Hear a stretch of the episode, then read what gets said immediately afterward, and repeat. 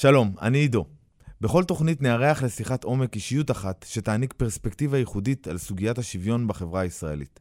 הפודקאסט הוא חלק מיוזמת בדרך לשוויון של עמותת רוח טובה בשיתוף עם עמותות נוספות, והיא נועדה לרתום ישראלים וישראליות לפעול למען חברה צודקת ושוויונית יותר. הישארו איתנו. בדרך לשוויון, שיחות על שוויון בחברה הישראלית. עורך ומגיש עידו לוטן, מנכ"ל עמותת רוח טובה מקבוצת אריסון. זהו הפרק השלישי בפודקאסט של יוזמת בדרך לשוויון, העוסק בהיבטים שונים של שוויון ממבט על, בהסתכלות גלובלית ורחבה. הפעם ננסה לבדוק כיצד אי שוויון יכול להתקיים במערכת דמוקרטית חזקה כמו ארצות הברית. בשנת 1861 פרצה מלחמת האזרחים בארצות הברית, שנמשכה ארבע שנים וגבתה למעלה מ-700 אלף קורבנות.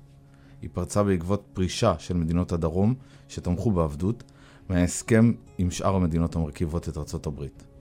שש שנים לפני כן הוקמה המפלגה הרפובליקנית על מנת לעצור את העבדות. מעין היפוך יוצרות כזה. היא הצליחה לכבוש את הפוליטיקה האמריקאית וזכתה בנשיא, בנשיאות וברוב בקונגרס. בקונגרס. למעשה, הסיבה לפרוץ המלחמה לא הייתה בדיוק שחרור העבדות, אלא יותר מאבק על שלמותה של ארצות הברית, בהובלת הנשיא הנבחר, אברהם לינקולן. מדינות הצפון ניצחו, לינקולן נרצח כמה ימים לאחר מכן, וחוקק התיקון ה-13 לחוקה שביטל את העבדות. ארבעה מיליון עבדים שחורים השתחררו ביום אחד. התיקון ה-13 לחוקת ארה"ב אמנם ביטל את העבדות, אבל לא שחרר את הקהילה השחורה. והיא נאבקה ונאבקת עד היום על שוויון זכויות. על התפתחות המאבק הזה, ועל הקשר בינו לבין המאבק לשוויון בישראל, לא יכולתי לחשוב על מישהי מתאימה יותר לשוחח איתה מאשר דוקטור יעל שטרנהל. אני עוקב אחר פרסומיה ופרשנויותיה המעמיקות והמרתקות כבר שנים. יעל שטרנהל היא היסטוריונית, חוקרת ומרצה בכירה בחוגים להיסטוריה, ספרות אנגלית ולימודים אמריקאים באוניברסיטת תל אביב. היא גם חברת הוועד המנהל של הקרן החדשה לישראל. תודה, תודה רבה שהסכמת להגיע. בשמחה. אני מקווה שזה, אמנם זה היה 250 שנים של עבדות ב-60 שניות. אבל, אבל אה, בסדר, עושה, עושה את העבודה. רציתי פשוט uh, להתקדם uh, כדי בעצם להתעסק דווקא בתקופה שאחרי. בהחלט. ולכן רציתי לעשות איזה... אז ברשותך נצלול uh, פנימה. Uh, אז השחורים היו בעצם עבדים מאז שהתחילה ההתיישבות באמריקה, והם סובלים מהיעדר זכויות ממש מהקמת ארצות הברית, אה, שהיא בעצם הייתה חוקית בשנים האלה. אה, אבל הייתי רוצה לעשות בעצם איזה חיתוך גס בעריכה, ולבקש ממך לתאר איך נראה שוויון הזכויות כלפי השחורים בשנים הראשונות שאחרי מלחמת האזרחים. אוקיי, okay, אז, אז באמת איכשהו דווקא בתקופה שבה אה, עבדות הייתה חוקית בארצות הברית, ורוב השחורים בארצות הברית היו אה, משועבדים, אז אה, הייתה יותר בהירות אה, לגבי הדיכוטומיה הזו של החלוקה המאוד קשיחה של אה, חירות לבנה ועבדות שחורה. עכשיו, זה אף פעם לא היה אה, מוחלט, צריך לומר, תמיד יש יוצאים מן הכלל. אחד הדברים ש...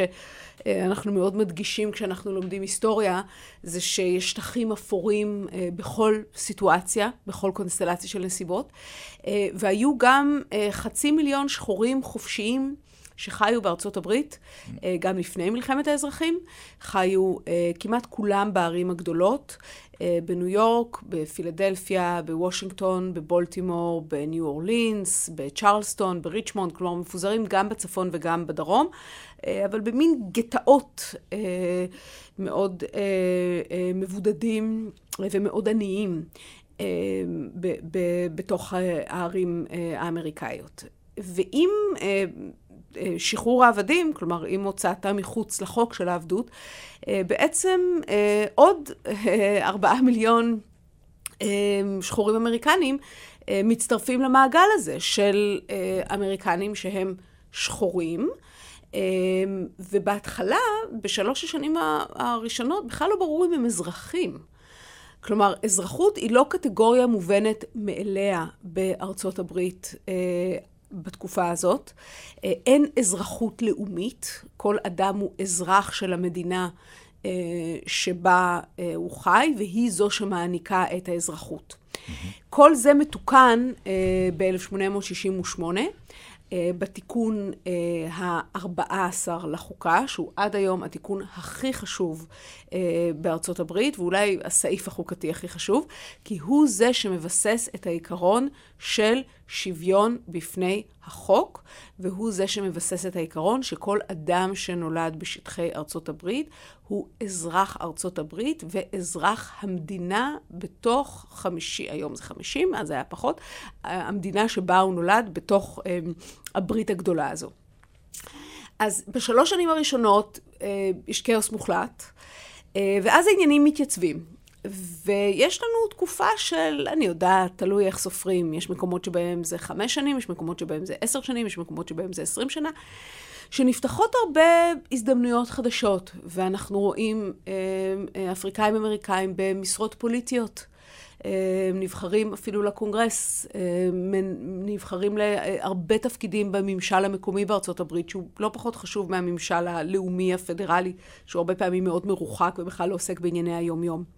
אה, אנחנו רואים נהירה אדירה של אפריקאים אמריקאים לבתי ספר. פתיחה של סמינרים למורים, של מכללות, אה, של אוניברסיטאות שמקבלות בפעם הראשונה תלמידים שחורים. כלומר, אנחנו רואים איזה רגע כזה שהוא מלא באפשרויות והזדמנויות ויש בו המון המון דינמיות. אה, והרגע הזה, צריך לומר, במידה רבה חולף. והוא חולף, אה, שוב, תלוי, אין אף פעם תאריך אמיתי למתי תהליך היסטורי מתחיל ונגמר, אבל בוא נאמר שהחל מ-1881 אנחנו מתחילים לראות חוקים של הפרדה גזעית מופיעים בספרי החוקים של מדינות הדרום, ולאט לאט במשך עשורים, וזה באמת תהליך שלוקח עשורים, מתקבעות נורמות חדשות של הפרדה גזעית מוחלטת בין שחורים ללבנים בכל תחומי החיים. עכשיו, בשלב הזה, וזה מאוד חשוב להדגיש את זה, אה, שחורים חיים אה, כמעט רק בדרום. כלומר, 90% מהאוכלוסייה האפריקאית-אמריקאית מתגוררת במדינות הדרום, באותן מדינות בהן שחורים היו עבדים, עד מלחמת העולם הראשונה. והסיבה שזה קורה, הסיבה שהם לא כולם, כלומר, השאלה שאנחנו צריכים לשאול, בעצם למה הם כולם, כולם ישר בורחים לבוסטון וניו יורק, ערים יותר ליברליות, יותר קוסמופוליטיות, והתשובה היא שאף אחד לא רוצה אותם ולא מחכה להם בבוסטון או ניו יורק. ולכן הם נאלצים להישאר בדרום, ונכלאים אה, לאט-לאט במה שאני אה, נוהגת לתאר לסטודנטים שלי בתור אה, כלא עם ארבעה קירות. שיש בו אה, מצד אחד אה, תלות כלכלית מוחלטת של שחורים בלבנים, שהם אלו שמחזיקים את הקרקעות ואת אמצעי הייצור, ובעצם יש להם כוח אה, מוחלט, או כמעט מוחלט, אה, לנהל את יחסי העבודה בדרום. הם אה, מאבדים את זכות הבחירה שלהם. Mm. אה, שניתנת להם, אה, שוב, אחרי מלחמת האזרחים, אבל נלקחת מהם על ידי המדינות, כל אחת אה, בדרכים אחרות. הם נתונים להפרדה גזעית קשיחה בתחבורה ציבורית, בבתי קברות, בבתי יולדות, פשוט בכל שלב של החיים. מדינות הדרום מצליחות ליצור מערכת שבה יש מרחבים נפרדים לשחורים ומרחבים נפרדים ללבנים, והקיר הרביעי הוא... אני יודעת, אולי הוא קיר, אולי הוא התקרה, אולי הוא הרצפה, כי הוא העסק שמחזיק את כל הדבר הזה, והוא אה, משטר של אלימות. הן אלימות של המדינה, והן אלימות אה, בלתי פורמלית שהמדינה סובלת ולפעמים מעודדת. ואת זה אנחנו רואים, אה, אולי הגילויים הכי מפורסמים הם כמובן מעשי הלינץ', שאני חושבת שאנחנו מכירים מתרבות פופולרית, מיצירות אה, של ספרות וקולנוע וטלוויזיה, של מין הוצאות להורג פומביות מאוד אכזריות של שחורים למען יראו וייראו. כל אדם שחור שאולי, ואולי גם לא, אבל בכל זאת, אה, נחשד בהפרה כלשהי, אפילו מאוד קלה, של החוקים הרשמיים והלא רשמיים שמשטרים את החברה בדרום, אה, חושף את עצמו להוצאה להורג אה, פומבית, בדרך כלל בעינויים. סירוס, שריפה בחיים, גדיעה של איברים. אמ, ואלה רק המעשים הכי מפורסמים, כלומר, מתחת אה, אה, לספקטקלים האלה, למופעי הראווה האלה אה, של הלינצ'ים, יש פשוט תרבות של אלימות רצחנית. כל גבר שחור שמצליח לפתוח חנות מכולת, שמצליחה, כל אלמנה שמצליחה לרכוש פיסת אדמה שעליה יכולה לגדל את ילדיה לא בתור סוחרת או פועלת, אלא בתור בעלת אדמות. כל מי שאיכשהו עושה משהו שלא מוצא חן בעיני מישהו בתוך החברה הלבנה, אה, סובל מאלימות. אה, וזה מאוד מאוד בקיצור אה, הסיפור של דרום ארצות הברית בחמישים השנה אחרי מלחמת האזרחים, כאמור, עד שמלחמת העולם הראשונה מאפשרת לפרק את המבנה הזה. כן, אז אני באמת רציתי אחרי זה עוד לחזור אה, אה, לתקופת, תקופת ה... נקרא שיקום, נכון? שנות השיקום. כן. למרות שזה שם קצת... אה, כן, שם קצת משונה, כן. כן. אבל אני דווקא, ברשותך, רוצה לדלג 90 שנה קדימה ממלחמת, אה, מסיום מלחמת האזרחים, ככה לשנות ה-50 של המאה ה-20, ואולי כאן לנסות לעשות איזושהי השוואה ל- לישראל, לערביי ישראל, ערביי 48. אה, ואני אנסה לתת פה איזה תזה, אני מקווה שתקבלי אותה, אבל בכל מקרה אשמח שתתייחסי אליה. אז בתקופה הזאת, השחורים בארצות הברית אה, סובלים מאפליה קשה עוד, עוד על רקע העבדות. ערביי ישראל, ערביי 48, מתמודדים עם השלכות של הנכבה. בארצות הברית התפתחה עליונות לבנה, בישראל דה פקטו מתפתחת עליונות יהודית. אה, בארצות הברית האפליה נובעת מפחד ודעות קדומות על רקע גזעי, בעוד בישראל אולי על רקע לאומי. בארצות הברית אה, אי, אי שוויון הזכויות אה, מתבטא בתעסוקה, בשירותים, זכות בחירה והפרדה, ובישראל מתקיים ממשל צבאי. אה, בארצות הברית של אמצע שנות החמישים כבר מתחילה להתארגן התנועה לזכויות האזרח, להתנגדות לא אלימה, ובישראל קורה אסון הטבח של, בכפר קאסם, שמתחיל אולי את הקריאות לביטול הממשל הצבאי. אז בארצות הברית של 1964 נחקק חוק זכויות האזרח, ואחר כך זכויות uh, ההצבעה, ובישראל, פחות או יותר באותה תקופה, uh, בוטל הממשל הצבאי. הגזמתי? האמת, מאוד מעניין. uh, באמת, תזה uh, מאוד ראויה למחשבה ולהתייחסות ומעמיקה, וזה סוג של המשגה שאני אף פעם לא עשיתי, ואני עכשיו אחשוב עליה הרבה. אז תודה. Uh, תראה, אני חושבת שיש כאן אה, שאלות אה, אוניברסליות של חיים ביחד, של קבוצות שרואות את עצמן אה, נבדלות אחת מהשנייה, אה, ושקבוצה אחת מחזיקה אה, פחות או יותר בכל מנופי הכוח על הקבוצה השנייה. אני חושבת שצריך לומר, יש גם הרבה הבדלים. Mm-hmm. בראש ובראשונה, כי מהרבה בחינות, 48, אה, זה תחילת הטרגדיה של הפלסטינים בארץ ישראל, בפלסטין, במדינת ישראל, בזמן שבארצות הברית בתקופה הזאת באמת מתחילים אה, לראות את ניצני השינוי. אה, והקהילה השחורה שחיה, שוב, אם אני חוזרים אחורה לתיאור המפורט שלי של איך נראים החיים, חיה תחת אה, סוג של משטר טרור, צריך לומר. מאז בטח שנות ה-80, אם לא לפני. אמ, של המאה ה-19 כמובן, אה, אם אנחנו עכשיו נניח ב-1948, אה, אנחנו מתחילים לראות אה, בדיוק בשנה הזאת, בין היתר למשל את ביטול ההפרדה הגזעית בצבא האמריקאי. הצבא האמריקאי שנלחם במלחמת העולם השנייה היה צבא מופרד גזעית. זה משהו שצריך. לחזור ולחזור אליו. הצבא שנלחם בנאצים היה צבא מופרד גזעית, ואכן אחרי המלחמה... פשוט יחידות נפרדות? יחידות נפרדות.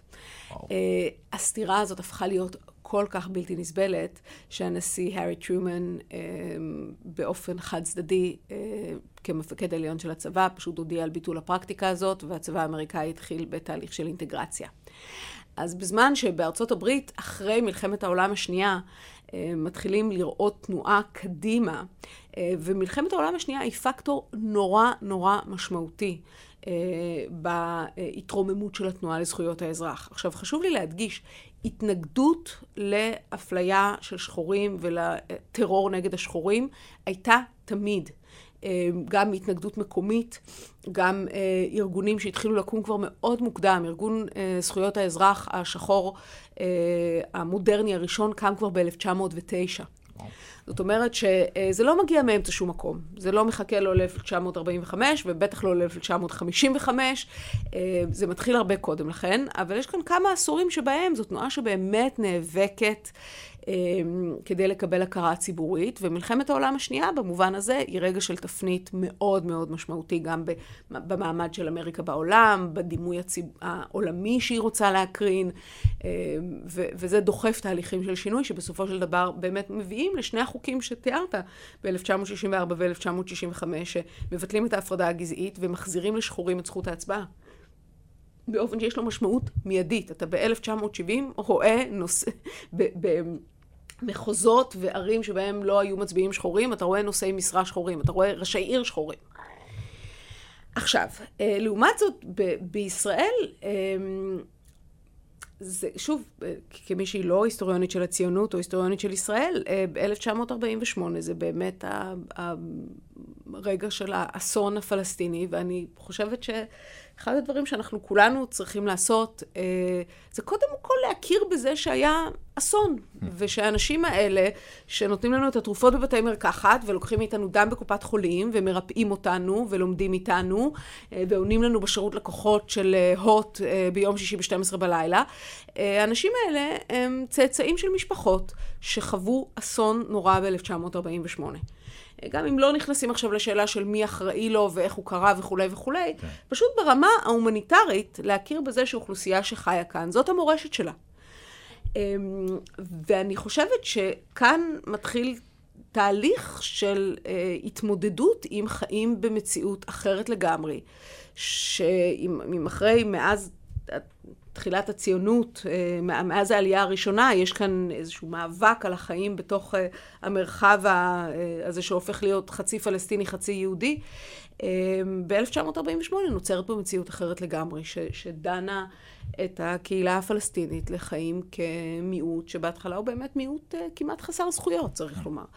בזמן שבארצות הברית, אה, באמת התהליכים האדירים האלה של שנות ה-40, שבמידה רבה גם מלחמת העצמאות היא חלק מהם, אה, מתחילים להביא את השינוי המיוחל אה, ואת יצירת המצב, שוב, זה לוקח עשורים רבים שאנחנו מכירים היום, שזה מצב שהוא רחוק מלהיות אידיאלי, והוא מצב מאוד מורכב ובעייתי, אבל בכל זאת, יש לנו אוכלוסייה שקיבלה את זכויותיה. כלומר, שהצליחה להתבסס כאוכלוסייה ש, אה, ש, שנתפסת כחלק אורגני מארצות הברית.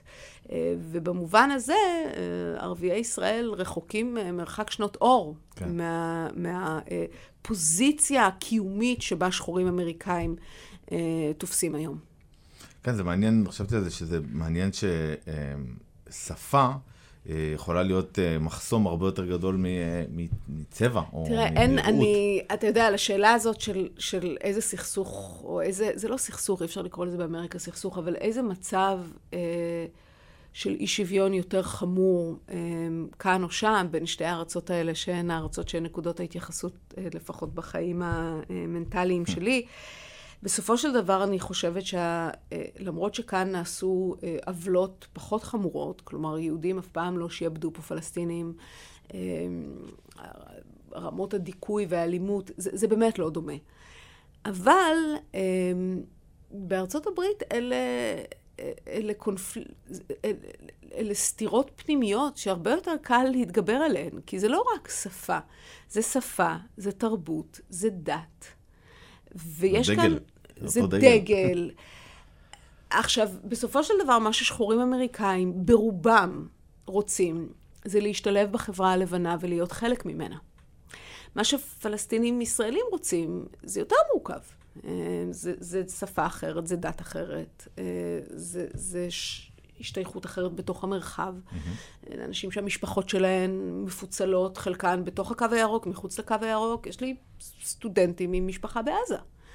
אמ, ו- ולכן כאן זה סכסוך אה, שהוא באמת סכסוך של שני עמים אה, שצריכים ללמוד לחיות ביחד על אותה פיסת קרקע.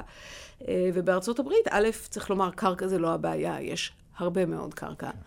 וזה לא משאבים, אלא זה העימות על, על השאלה האם אמריקה יכולה להיות שייכת לכל אדם שרוצה להיות חלק ממנה, לכל אדם שמרגיש חלק ממנה, או האם זו ארץ שהיא בבסיסה ארץ של אה, אנשים ממוצא אירופאי, שכל אה, אה, מישהו לא ממוצא אירופאי יכול לחיות בה רק כאורח, כסוג של איזה זר שסובלים כן. את נוכחותו.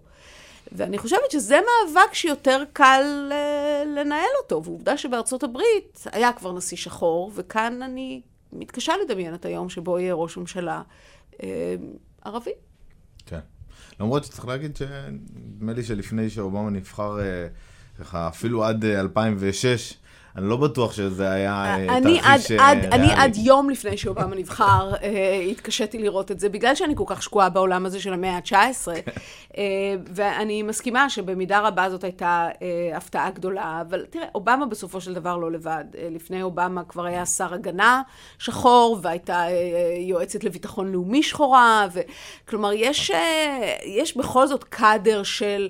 אה, אנשי שלטון, שלא לדבר על הנוכחות של שחורים בצבא האמריקאי.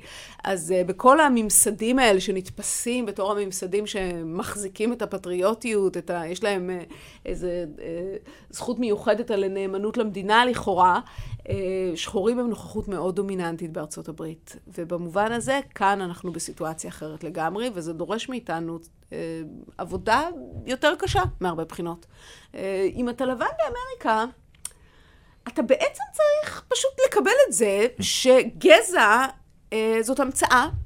ושתכונות גזעיות יכולות להיעלם תוך דור אחד, אה, תוך אקט אחד של יחסי מין. יש בדרום האמריקאי אה, אה, עבדים עם שיער בלונדיני ועיניים כחולות.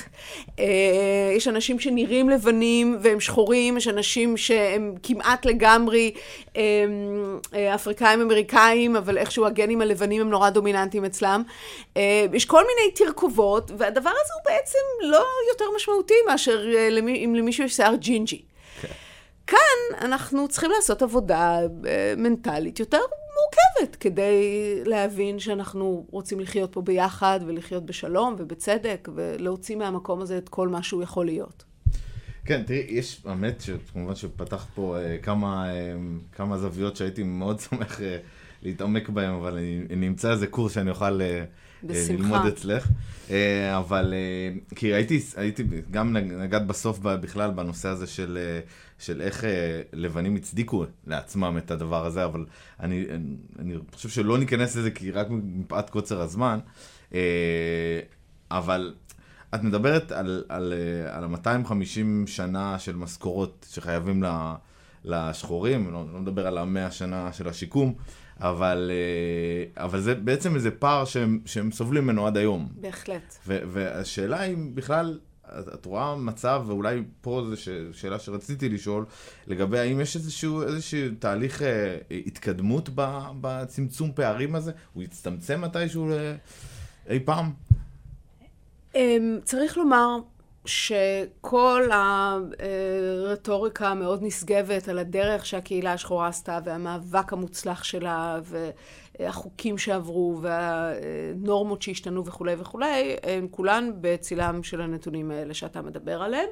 ואפשר, שאפשר אולי לסכם אותם בנתון אחד פשוט, שההון הצבור של משק בית שחור הוא 13 אחוז מההון הצבור של משק בית לבן. וזה פער שצריך לומר לא עושה שום סימנים של הצטמצמות. Uh, הוא סטטי, uh, הוא אפילו צריך לומר התרחב אחרי המיתון הגדול של 2008 שפגע בקהילה השחורה בצורה בלתי פרופורציונלית. Uh, מכל מיני סיבות שאנחנו מבינים אותן, זה לא המקום להיכנס אליהן כאן, אבל באמת, אין, זה היופי בהיסטוריה כלכלית, שהרבה יותר קל... כן, לחתוך את כן, זה. כן, ולהראות כן. נתונים וכולי וכולי.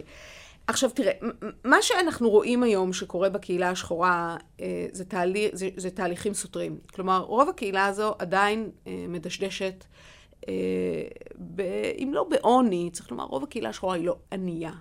אני יודעת, רבע מקהילה השחורה היא ענייה, שליש היא ענייה, אבל הרוב הם לא עניים. אבל הם בכל זאת מדשדשים בקיום של מעמד בינוני נמוך.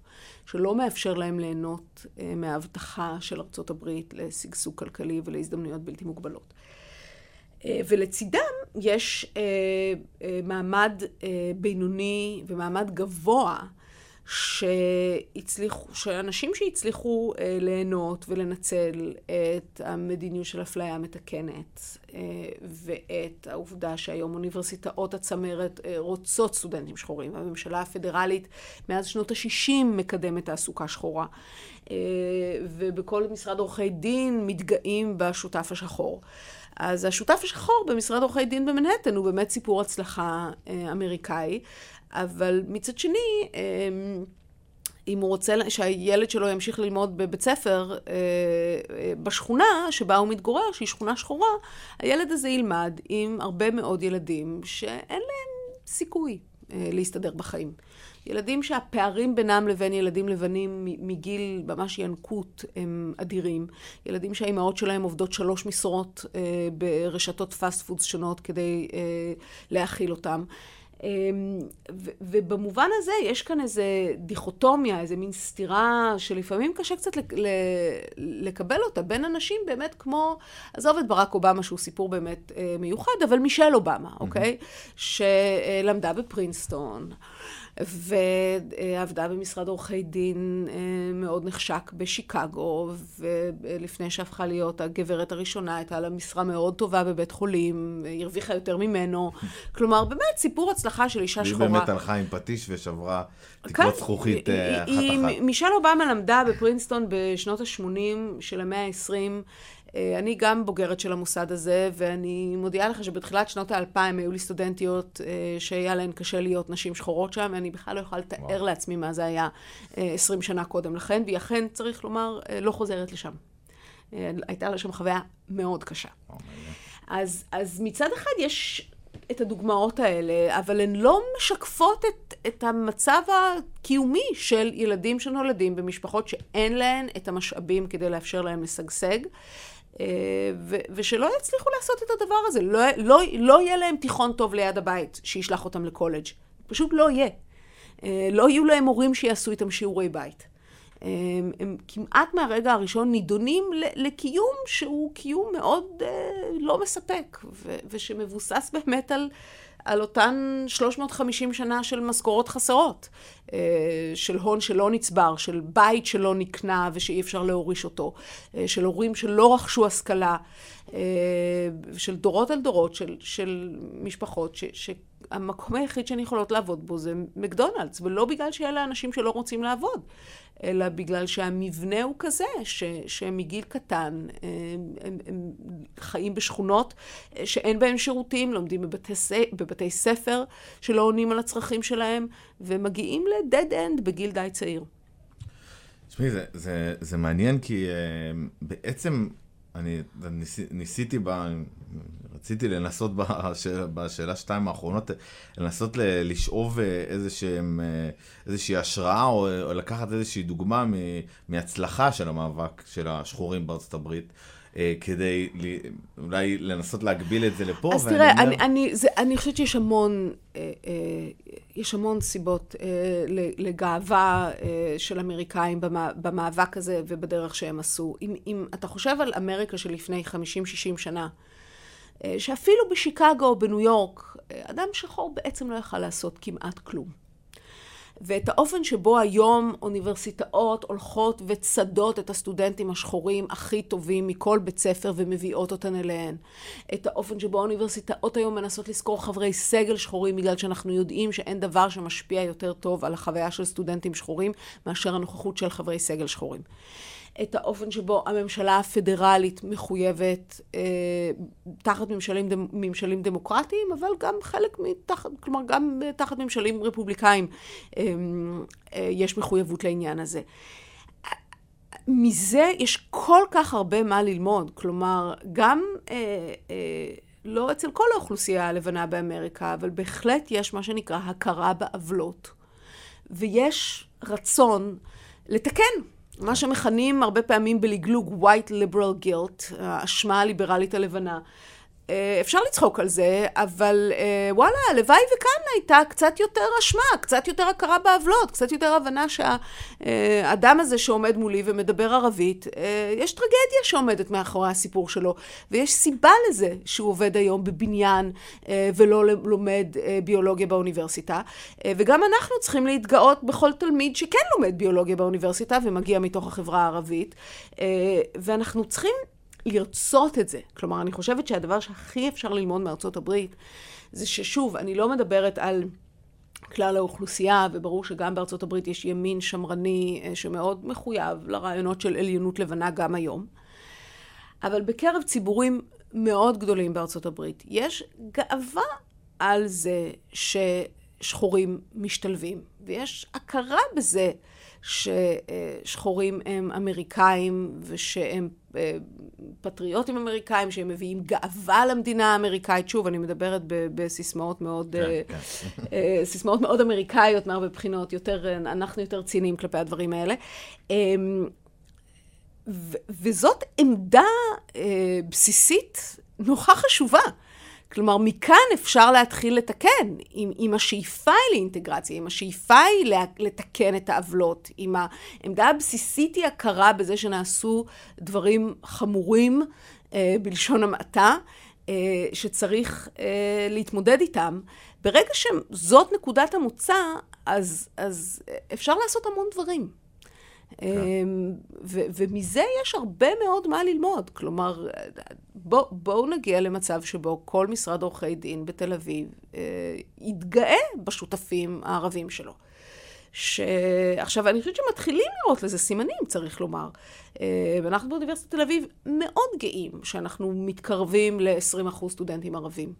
אמ, אבל איפה חברי הסגל הערבים? ואיפה הדוקטורנטים הערבים? כלומר, אני חושבת שאנחנו מצד אחד מתחילים לעשות את הדרך הזאת, אבל אנחנו עוד לא במקום שבו רוב הציבור היהודי בישראל אומר לעצמו, אני רוצה את זה, אני רוצה את זה, אני רוצה את השילוב הזה, אני רוצה להתגאות במדינה שאני חיה בה, וחלק מלהתגאות במדינה שאני חיה בה, זה, זה אה, שזאת תהיה מדינה שבה כולם רצויים וכולם מקבלים הזדמנויות. כן, תראי, אה, רציתי, שוב, אה, אפשר גם לקחת את זה למקום של, רציתי לשאול אותך אם separate but equal קיים גם, גם בישראל, ואנחנו יודעים שבמידה מסוימת הוא קיים. זאת אומרת, היישובים הערבים הם, נכון, יש חמישה, שישה יישובים מעורבים, וגם הם מופרדים בתוכם, ויש מערכת חינוך בערבית, ויש זאת אומרת, מערכת תחבורה קצת שונה, והכל יש הפרדה כן, בעצם במידה מסוימת, ספק. ממוסדת, לא אז, יודע אם בכוונה, לא בכוונה, אבל זה האמת. זה כן יותר מורכב, כי גם, נכון, גם בארצות הברית יש שחורים שרוצים סוג של אוטונומיה, ו, וגם רוצים לגור בשכונות שחורות. אה, לפרנס עסקים שחורים, אה, רוצים שהילדים שלהם ילמדו בבתי ספר עם מורשת שחורה. אמ, כלומר, זה, זה לא דחף שלא קיים גם שם. אני חושבת שכאן, ואפשר להבין את זה, שישראלים ממוצא פלסטיני שמדברים ערבית, שמוסלמים או נוצרים, אמ, שיש להם מורשת תרבותית אמ, מפוארת משלהם, mm-hmm. שיש גם איזשהו רצון ויש לגיטימציה גם לסוגים של הפרדה. אבל בסופו של דבר, אנחנו יודעים שהפרדה דנה את החלשים לחולשה. שברגע שסטודנטים אה, או תלמידים אה, בבתי ספר אה, במערכת החינוך, נניח עד, עד כיתה י"ב, הולכים לבתי ספר מופרדים, החלשים יותר ילמדו בבתי ספר חלשים. גם בארצות הברית של היום, רוב התלמידים השחורים לומדים בבתי ספר שבהם רוב התלמידים הוא שחור, אוקיי? שחורים לומדים עם שחורים, לבנים לומדים עם לבנים. כן. וזה, בוודאי שזה פוגע בתלמידים השחורים. כלומר, ב, בוודאי ש, שתיכון שנמצא בשכונה שהיא ענייה יותר, שבסיס המס בה הוא פחות רחב, כלומר הדירות שוות פחות, אז משלמים פחות מיסי אה, רכוש, נכון? ולכן התיכון הוא פחות עשיר. Mm-hmm. בוודאי ש- שזה לא יהיה תיכון שנותן את אותם קורסי מחשבים והכנה לקולג' ואתלטיקה וכל הדברים האלה שקורים בתיכונים הלבנים. וזה נכון גם uh, לישראל, בוודאי שערבים קודם כל ילמדו עברית יותר טוב, ילמדו, um, ייהנו מכל השפע uh, שיש, uh, שוב, מערכת החינוך שלנו היא כשלעצמה מקום מורכב, אבל בוא נאמר ש, שאני באופן אישי הבת שלי התחילה כיתה א', אה, אם היו שם אה, תלמידים אה, ערבים שהיו מגיעים מ... אני לא יודעת איפה, מיפו, או מכל מקום שהוא רלוונטי לצפון תל אביב, בוודאי שכולנו היינו מרוויחים מזה. הם היו נהנים מכל מה שיש לעיריית תל אביב להציע, והבת שלי הייתה לומדת מגיל שש. עם ילדים ש... שמדברים בערבית, במבטא ערבי, שמביאים איתם את המורשת שלהם, שחוגגים את החגים שלהם. בוודאי שזה היה יוצר פה מדינה אחרת. כן. תשמעי, אה, יוזמת בדרך לשוויון, הרי המטרה שלה אה, היא, היא לקרוא לאנשים, אה, קודם כל להעמיק בסוגיות אי השוויון ולשמוע את זה ישירות מהארגונים ולא בתיווך של אף אחד. ובבסיס שלה זה לקרוא לפעולה, לקרוא לאנשים בואו תצטרפו, אתם, אתם בקהל עכשיו, למדתם לעומק, בואו תצטרפו ותקחו, תהיו חלק מה... מה, אני רוצה להגיד אפילו מאבק, מקידום החברה יותר צודקת. אז דיברת קודם על, על, על הרצון הזה שצריך להיות כדי שדבר כזה בכלל יקרה. אז, אז באמת, אה, ופה אני אולי טיפה שואב אופטימיות ביחס לארצות הברית, כי נדמה לי שבישראל, ברגע שתהיה הכרה הזאת של הרבה מסה קריטית של אנשים אה, לצמצום הדבר, הנושא, אנחנו כרגע מדברים על האוכלוסייה הערבית בישראל, אבל... אה, החברה הערבית בישראל, אבל ברגע שתהיה את ההכרה הזאת, הדרך היא הרבה יותר קצרה מאשר אה, אה, ההכרה שאולי קיימת יותר בחברה האמריקאית באופן מאוד uh, uh, כללי, והיכולת של הדרך, הדרך היותר ארוכה שהשחורים צריכים uh, לעשות בשביל uh, לשוויון. אז אני טועה, לוקח מזה טיפה, uh, טיפה אופטימיות uh, משום מה. אני שואל אותך, איז, מה, מה אנחנו, מה, מה אפשר, מה את יכולה להציע לאזרחים, כמונו, לעשות בדלת אמותיהם בשביל לקדם את השוויון בישראל? או לעשות משהו בדרך לדבר הזה. טוב, אז, אז תראה, הם, הם, כאן באמת אני אולי דווקא לוקחת יותר מה...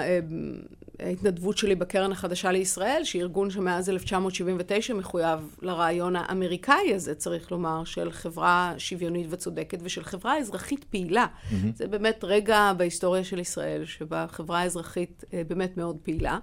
אה, אבל בדרך כלל, כמו שאנחנו יודעים, אנשים בגדול לא עושים כלום, נכון? אה, כפי כן. שאני מכנה את זה, התל אביבים במסעדות. Mm-hmm.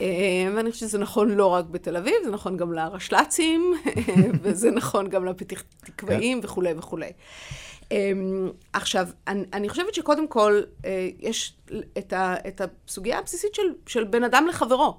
אה, אתם באינטראקציה עם אה, אנשים שהם ערבים ישראלים, קודם כל תכבדו אותם. אמ, תלמדו ערבית, שזה דבר שעושים היום בהמון מקומות. תתחילו להכיר את האנשים האלה. תיסעו לעשות תיירות אה, אה, בכפרים, בנצרת, במקומות שבהם תיחשפו לתרבות הזאת. אה, יש ארגונים מדהימים, כמו ארגון סיכוי, שמקדיש את עצמו לפעולה למען שוויון אזרחי לערביי ישראל. תיכנסו לאתר שלהם, תראו מה יש בסביבה שלכם. Mm. תתעניינו מה קורה בעיר שלכם, בעיירה שלכם, במועצה המקומית שלכם. אמ, מה, איזה יוזמות יש לשילוב ערבים אה, איפה שאתם גרים? אמ, איפה אתם יכולים להיות האדם הזה שיגיד, היי, hey, אה, למה שבית הספר לא יזכור בשנה הבאה אה, מורה ערבייה לאנגלית? יש מורות מדהימות לערבי, לאנגלית שמגיעות מהחברה הערבית, למה שלא נביא אותה וככה גם נרוויח את הגיוון התרבותי הזה? כן. אמ, אז קודם כל לאמץ את העמדה, את העמדה הבסיסית של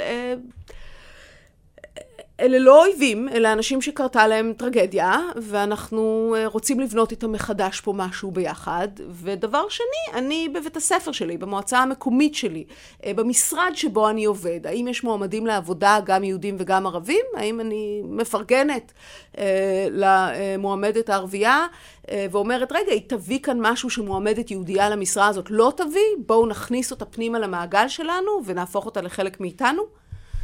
מהדברים הקטנים האלה, כשהם מצטברים, זה עולם ומלואו. טוב, תשמעי, אז עם האקורד הזה אנחנו אה, אה, נסיים. דוקטור יעל שטרן, היה לי ברור שאנחנו ננצל כל דקה מהשיחה שלנו. אני חייב להגיד שממש לא מיציתי. זה היה מרתק ומשמעותי, ובאמת אני רוצה להודות לך מקרב לב על שהגעת והסכמת אה, לשוחח איתי. בשמחה. תודה רבה. תודה רבה. תודה על העבודה שלך. בדרך לשוויון. שיחות על שוויון בחברה הישראלית. עורך ומגיש עידו לוטן, מנכ"ל עמותת רוח טובה מקבוצת אריסון.